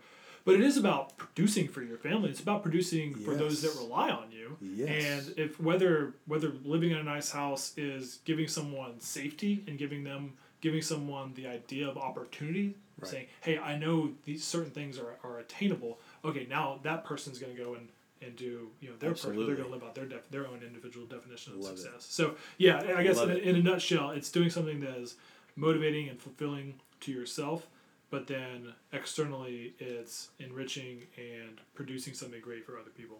Well, yeah, and that's so results are okay. Mm-hmm. I mean, to me, results and fruit are the same, right? Yeah, yeah, So I think people, even in faith, we talk ourselves down about, oh, we don't want to be too successful. And to me, it's like what you do with that is what really puts the bow on success. If you're adding value to other people. Now, if it's all about you, I would challenge that definition of success, right? Yep, But if you're what you're doing well produces results, and you do something good with it, like y'all are doing, that's that's home run, right? I mean, if we can add value to the world, there's nothing wrong with results. Yeah. I mean, every one of us should be producing results Mhm. in our life, our business, our leadership, in your relationships, right? Mm-hmm. I mean, y'all don't have a stagnant. You're you're a living, breathing marriage, right? That produces fruit. So, I, I love the whole. I love your definition about results. That's that's huge. yeah. Thank you, thank you. What about you, Elizabeth? No, I gotta let you off the Oh, hook. come on. Yeah, no, no. Oh man. How do you how do you capture the essence of that? How do you? okay, I don't know if this is really going to be the, an answer, but when I got to a place when I was teaching where I was not happy anymore, it was very draining and it was a big, big struggle. Yeah. And I, it was not enjoyable. Like, like every Sunday by about four or five o'clock, I was pretty, pretty down. Yeah. And I- I hated that because there were so many things about teaching that I loved and that I was good at. So it was fulfilling to me in a lot of ways. But there were so many things about it that I was really not enjoying that was Yeah. like eating at me. Yeah. And so I remember, and now I'm gonna get like real tangenty, kind of having a meltdown one day, like spring of 2016 to Andy. I was 29, so now I've aged myself, and I um, I was like freaking out because I was like, I'm about to be 30 Yep.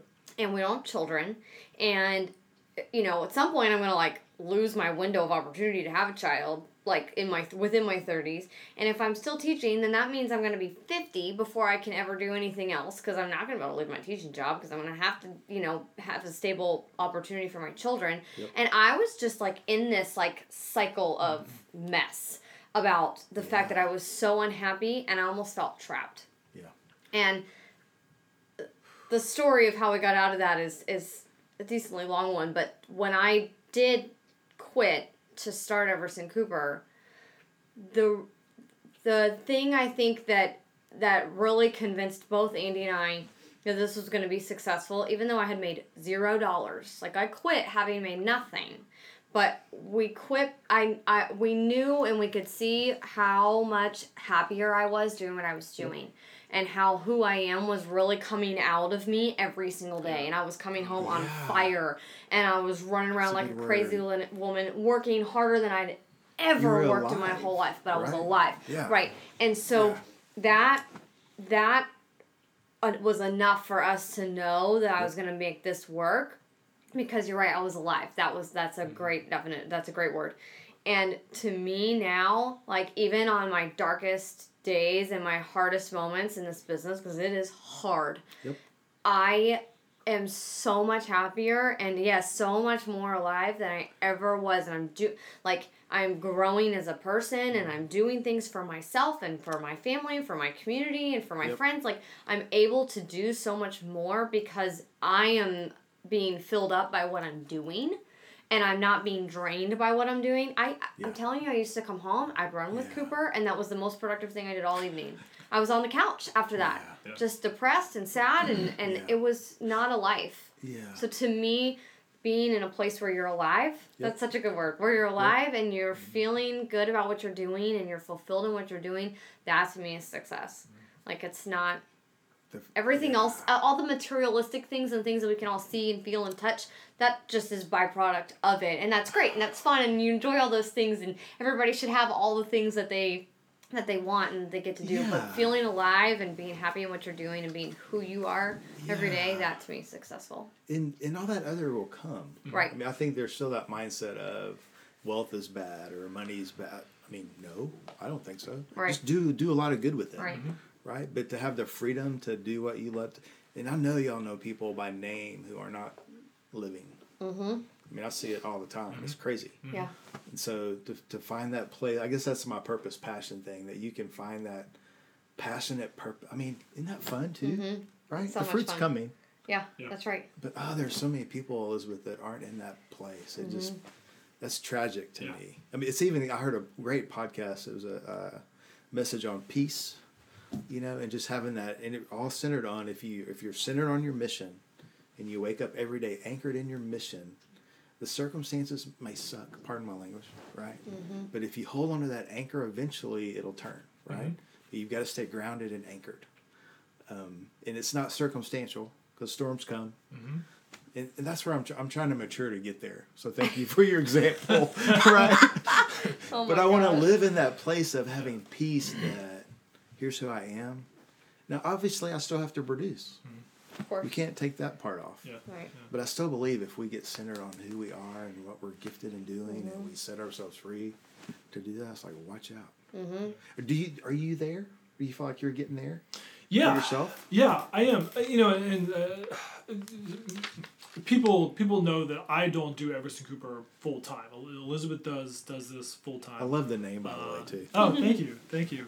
Um, and so I still, you know, at this point, to you know, early 2019, uh, still am a regional sales manager for an oil and gas manufacturing company. I would not be doing that job uh, if I didn't love it.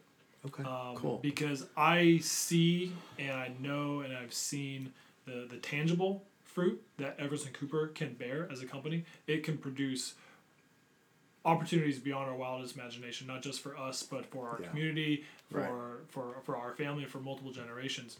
Um, and so, if I didn't love what I did, just wake up every single day, then I would then I would I would be doing Everson Cooper full time.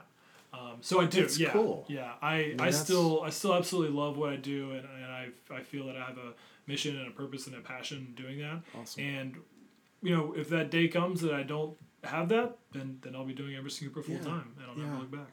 It's cool y'all can dance together though. Yeah. Yeah, I'll call it a dance. Yeah. That- I'm glad to hear that. I was curious about your where you are, what you're doing, and just where you were in that Mm-hmm. mission.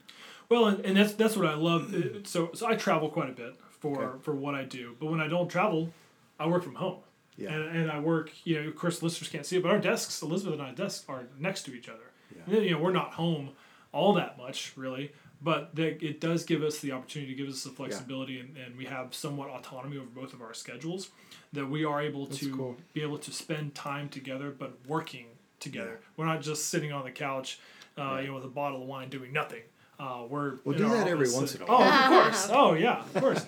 Uh, but I mean, there's there's times we're in our office till eight or nine o'clock at night, and we're fine with it because we want to produce great things, but but it's also Right. fulfilling to us. Yeah.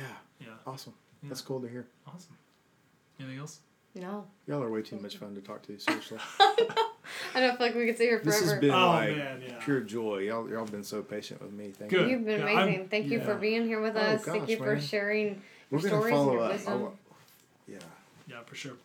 Uh, you have been. This is uh, this has probably been the most challenging podcast because you you have turned around some of the questions on us. That's right. Uh, and, I, and I love it. I appreciate it. It's great. That's Cool. what I hope all of our guests feel uh, comfortable and compelled to be able to do, and then it's a conversation. And so I appreciate you doing that. Okay, it's, it's a cool. lot of fun. Yeah. That's awesome. Good. I, at one point, I thought we're just sitting here talking, man. Yeah, Yeah, I know we That's the goal, right? I mean, yeah. That's So you yeah, made so, it very, yeah, very for- forget about the microphones. Forget about all that. It's, it is. It's just about having an open, awesome conversation. Well, I, I really appreciate the opportunity. Hey guys, thank you for listening. One more thing before you go. If you enjoyed this podcast, you can find more episodes in our archives at eversoncooper.com slash podcast. You can also find all past episodes on iTunes, the Apple Podcast app, Spotify, Google Play, and pretty much anywhere you listen to podcasts. Please don't forget to send us a review and a rating. We are not trying to feed our ego, just ratings and reviews help us reach more listeners that could benefit from what our guests have shared, and our guests then benefit more uh, from being on the podcast. So rate and review us on iTunes, podcast app, and all those other platforms I mentioned. Speaking of platforms, we would love it if you shared the Everson Cooper podcast on Facebook, Twitter, Instagram, LinkedIn, whatever social media you use. Lastly, if you want to receive a fresh new Everson Cooper podcast episode every Wednesday, be sure to subscribe and you will get the latest episode sent right to you automatically. Thanks for listening.